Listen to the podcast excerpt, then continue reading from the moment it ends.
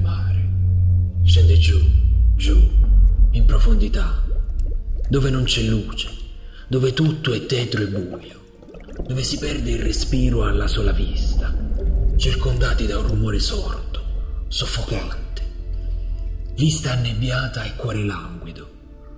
Scende giù, divincolandosi tra mostri marini, orche e balene maledettamente grandi.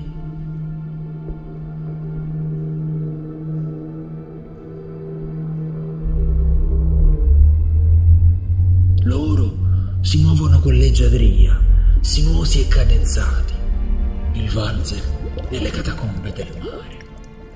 La goccia continua la sua discesa negli inferi, fedele a se stessa, continua la marcia, senza mischiarsi a nessuno e senza toccare nessuno. Scende giù, nelle profondità di un mare scuro, sempre più buio. Nessuno mai ha solcato tali distanze, neppure il più impavido ricercatore. Scheletri marini, anime perdute in cerca di pace, gli passano accanto, quasi la sfiorano. Ruotano e girovagano come spettri in cerca della loro anima sparuta. Ma la goccia, impavida, continua la sua discesa. Giù, giù, giù, sempre più giù, come volesse toccare il centro della terra. E finalmente, dopo ore di cammino, si intravede qualcosa. È la terra. Finalmente la terra. Quanto tempo. Poggia i piedi al suolo, al terreno battente. Non c'è ombra di sabbia, ma solo roccia, roccia dura, consistente. Flette leggermente le ginocchia come in posizione fecale. Poi prende un lungo e quasi interminabile respiro. Chiude gli occhi e finalmente nel riaprirli può emettere l'urlo più grande che sia mai potuto esistere. La combinazione di un vento a 50 nodi e di un mare forza 7. Una tempesta di grandine su un prato di orchidee. Una setta infuocata lanciata direttamente dall'ira funesta di Zeus. Un'esplosione di liberazione. Un tripudio di vocali eruttate come lava incandescente.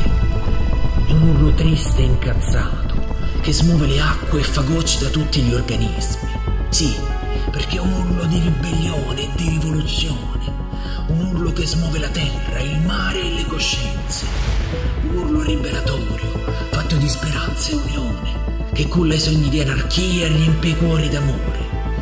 È l'urlo della sofferenza, della lotta all'ingiustizia, alla tirannide, allo sfruttamento, all'impervio cinismo.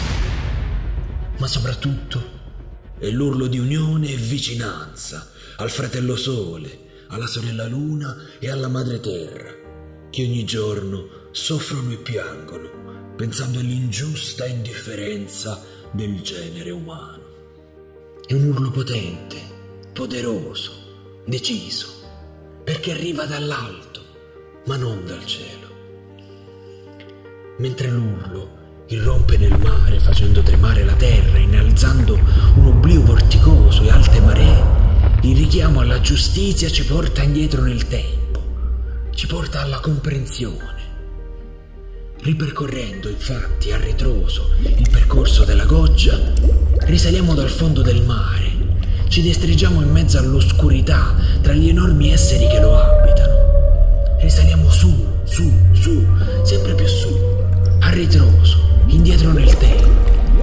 Abbandoniamo lentamente la forza bruta del dolore che si dissolve tra le tenebre buie della profondità e il crescere lento e sinuoso della luce in superficie. Cavalchiamo le onde del tempo, adagio, tra le acque sempre più chiare, limpide, vive.